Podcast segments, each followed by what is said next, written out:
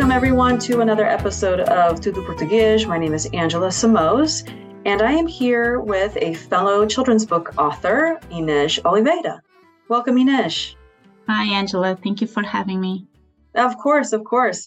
I'm very excited to learn a little bit more about your book. I've read about half of it. I apologize, I haven't been able to get through the whole thing yet, but you wrote Calvin and the Sugar Apples. And it's quite an interesting book for, for a children's book, but I found myself very much relating to the events in the book, which you will tell our, our or our listeners about. So before we jump into that, give our listeners a little bit of your background kind of like where you're from and and then you know is this your first book or have you written books before? And then kind of what was the inspiration for this book? Yeah sure. So um, my name is Inês and I'm from Portugal. I live in Aveiro is a small city south of Porto and it's close to the seashore. And the book is actually inspired on real life events and it has a bit of the smell of the city a bit of the landscape of the city and the, some some characteristics that we still see here in a city that is also kind of mixes uh, the city life with the country life and we can see a bit of both especially in, in the bairro where i live bairro da, da Beira-Mar. So um, yeah, and you can see and read a bit of the, of a bit of the city in the book, and it also talks about our chinchilla Calvin, who lived for 21 years, and it's kind of usual for chinchillas to live that long, but uh, like 20 years, around 20 years and our lasted 21 if they live in uh, homes with uh, with people taking care of them of course not in the wild. And our children they were used to to our pet to our chinchilla and they only knew our home with the with calvin. So when he left us they missed him a lot but they didn't verbalize it at first. And it took them a while a few weeks. And once they did they they just cried it out and we were also going through um, the COVID uh, phase. So mm-hmm. I kind of had the two the two situations, like losing a pet, uh, uh, children losing a pet, and also verbalizing what they felt. So and I and I used both experience in this book because it took them a lot to cry out right. and to to tell as uh, me and my husband that they truly missed Calvin.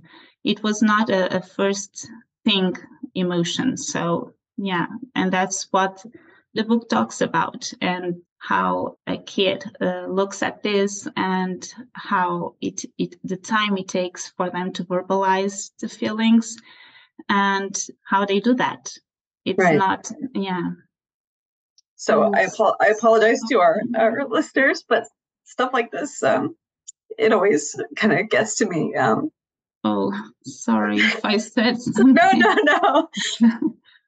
I think I told you that when I was reading the book, it actually made me quite emotional. So, yeah. I mean, for those who who know our background, we've had uh, quite a bit of loss in our life, but most recently, we we also had to put down a, a pet, and uh, and our daughter, kind of like uh, you were explaining, you know, she I think she like didn't want to express her feelings because she didn't want us to be sad.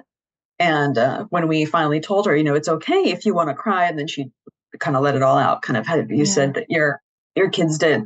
Yeah. So I mean, it's a good, you know, grief is uh, a hard thing to just talk about in general, and to talk about it with with key with kids. Yeah, I think um, this was a really nice book to maybe help open the conversation and and help parents figure out how to talk to their kids about grief because they're yeah. reading about another child who experienced the the loss of a pet as mm-hmm. well right and especially so, as a sorry as a parent to find time because we're always in such a hurry and we want our kids to talk when we have time and right. uh, when uh, when we we think they should. And this is also a, a, different subject from the book and some that parents can relate to or educators or caregivers because it's also a matter of respecting others time which is not the one that yeah. that follow it doesn't follow uh, our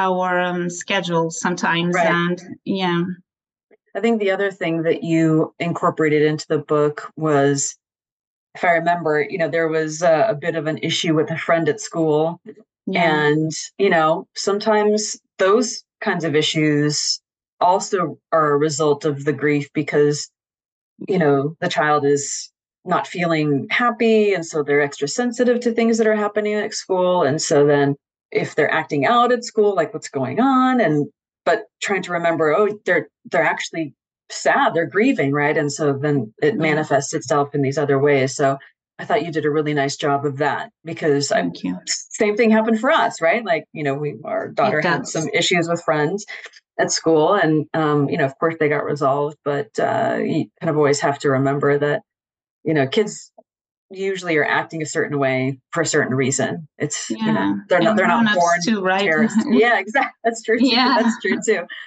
so uh, is this your first book uh, or yes. is this okay yes it's my debut book and it will be published by the collective book studio tomorrow and that would be um, August 29th. August 29th, so, yeah.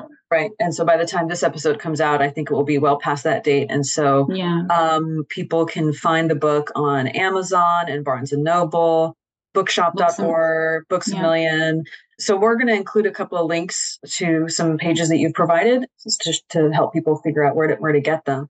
But um, what are some of the things that you've been doing to help promote the book and what has been the response so far?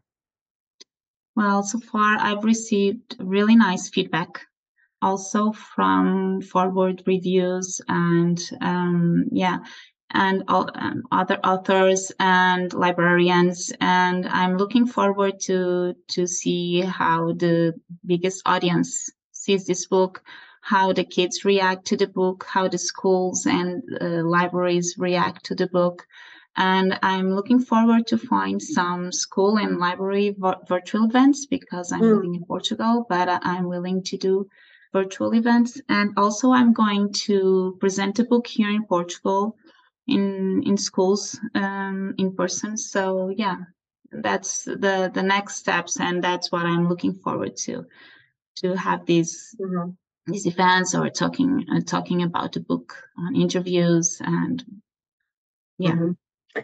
Can you talk a little bit about your process, right? So when you first thought, well, I'm gonna, I should take this experience of losing Calvin and create a book, you know, so that mm-hmm. other children and parents can learn from the experience. So talk about the process of like when you had the idea, writing the script, finding an illustrator, you know, finding a publisher, because it, we we have a lot of people in the community that have ideas for books. And so we always get lots of questions about, well, how do I get started and where do I go? And those kinds of things. Mm-hmm. So talk, talk a little bit about your process.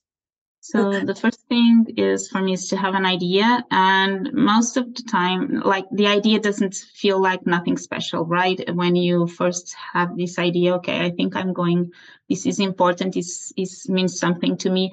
And one of the things that I've been noticing is that it's important for me to have to work on an idea that is close to my heart, that says something mm-hmm. to me or something that happens happened to me or to someone close to me because it, it, it kind of it's easier to to create some emotion around mm-hmm. it mm-hmm. yeah and also for me it's easier to to to see some value uh, and to to to go from there so and uh, after that i kind of when i have this idea i kind of capture it i i write it down and not just one, but one or two, so I can mix them. Because just losing Calvin, for example, was nothing if if if it wasn't for my kids to cry for his loss so long after we mm.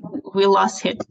Uh, so and that's what what triggered my what captured my attention was how how long it took my kids mm. to feel to talk about losing mm. Calvin, not uh, not the when the moment we lost him.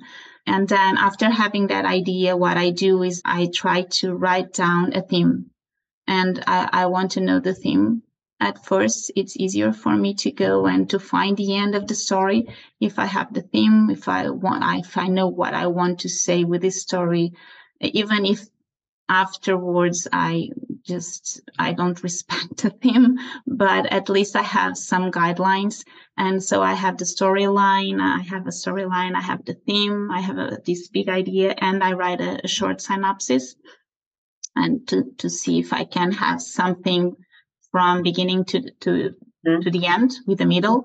And uh, after that what i do is i i sketch my main characters and in this case was quite easy because i based yeah i based it, it's not like 100% it's like 50% i based them uh, on people i know okay. and that live around me and and on our family as well so, and one of the things uh, readers have been telling me is that the characters are quite relatable and mm-hmm. quite, um, yeah.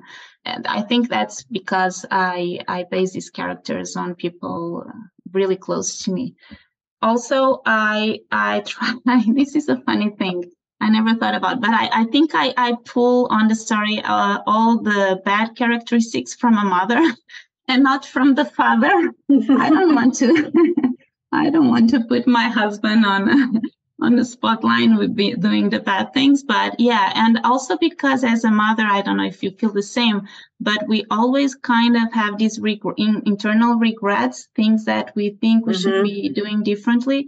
So I, yeah, it's also easy for me to to pull this off in, in the story. And after having these main characters, what I do is I I try to write the first three chapters and see if I want to write them in first person point of view or third person point of view.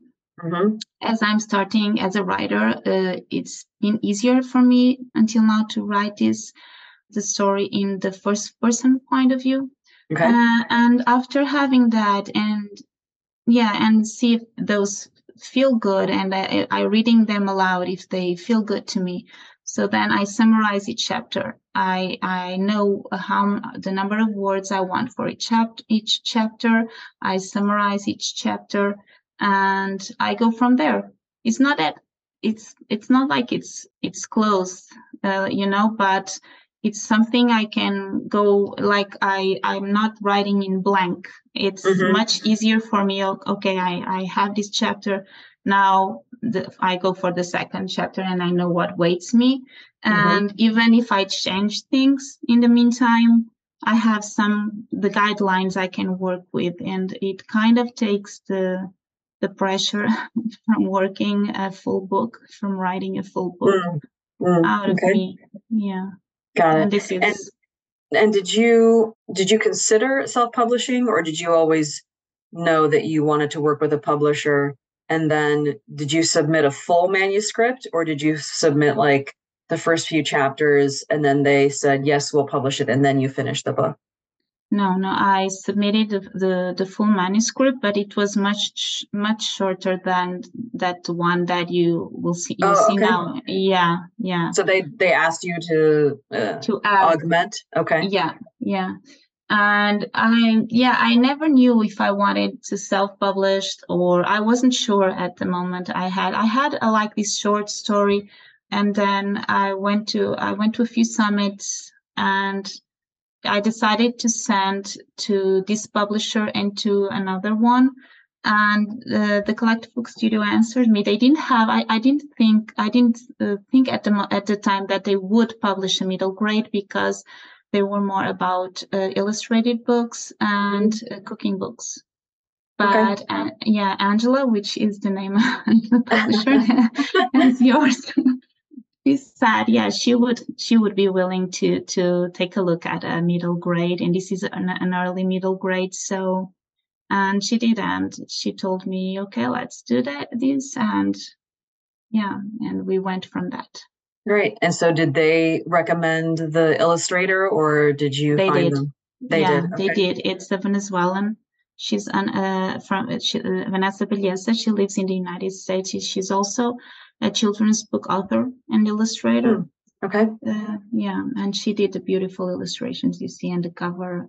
And also yeah. the collective book studios, they do a, a really, it, that was one of the characteristics I really loved about this publisher because Angela from the from the Collective Book Studio, she she says and she said in the summit where I where I saw her that she works books as a as a way of art, and oh, okay. yeah, they they try to to work on books and, and to mm-hmm. make these beautiful books, and I think it, it came out really well this one as well yeah the illustrations are quite nice because they're they're soft it's like yeah. um sketch with a, some watercolors and they're really they're quite lovely yeah and vanessa she told me that 90% of the illustrations are from how did you say like the traditional drawing like you said yeah. like some sketches with yeah mm-hmm.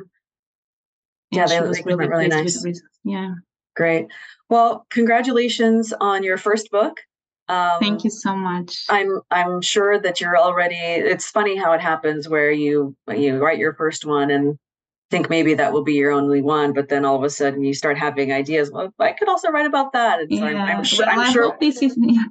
I'm sure we'll be seeing more. Yeah, I'm sure we'll be seeing more books from you in the in the future. But until then, we will absolutely let our our listeners know where they can buy Calvin and the sugar apples. So thank you so much. This has been great. Thank you. And I'm so sorry for your loss. Oh, thank you. Thank you. Um, thank you for having so, me again.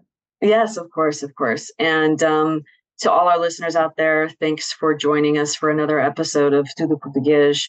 And if you have lost a pet, you know, our hearts go out to you as well because our pets can are our our family members, right? Family. Yeah. Um, and so maybe pick up Calvin and the sugar apples, and uh, you know have those conversations with your with your kids about what it means to lose a pet and and how we carry on with life. And but yeah, this has been great. So thank you for listening. We hope you enjoyed this episode. Please share this episode with family and friends, other folks in the Portuguese community, um, so that we can continue the conversation and uh, if you have suggestions for guests or if you'd like to be a guest on this show, Please email us at palcus at palcus.org. Subscribe to the Palcus podcast channel on iTunes, um, Spotify, or anywhere you listen to your podcast. Please leave us a review so that more people can find us. And with that, we'll say uh, until next time, Deja.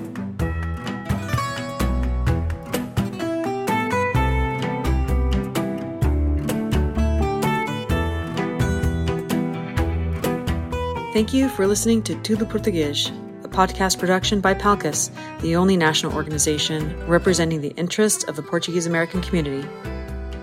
To learn more about Palcus, how to become a member, or to suggest a guest for our show, visit www.palcus.org or email us at palcus at palcus.org.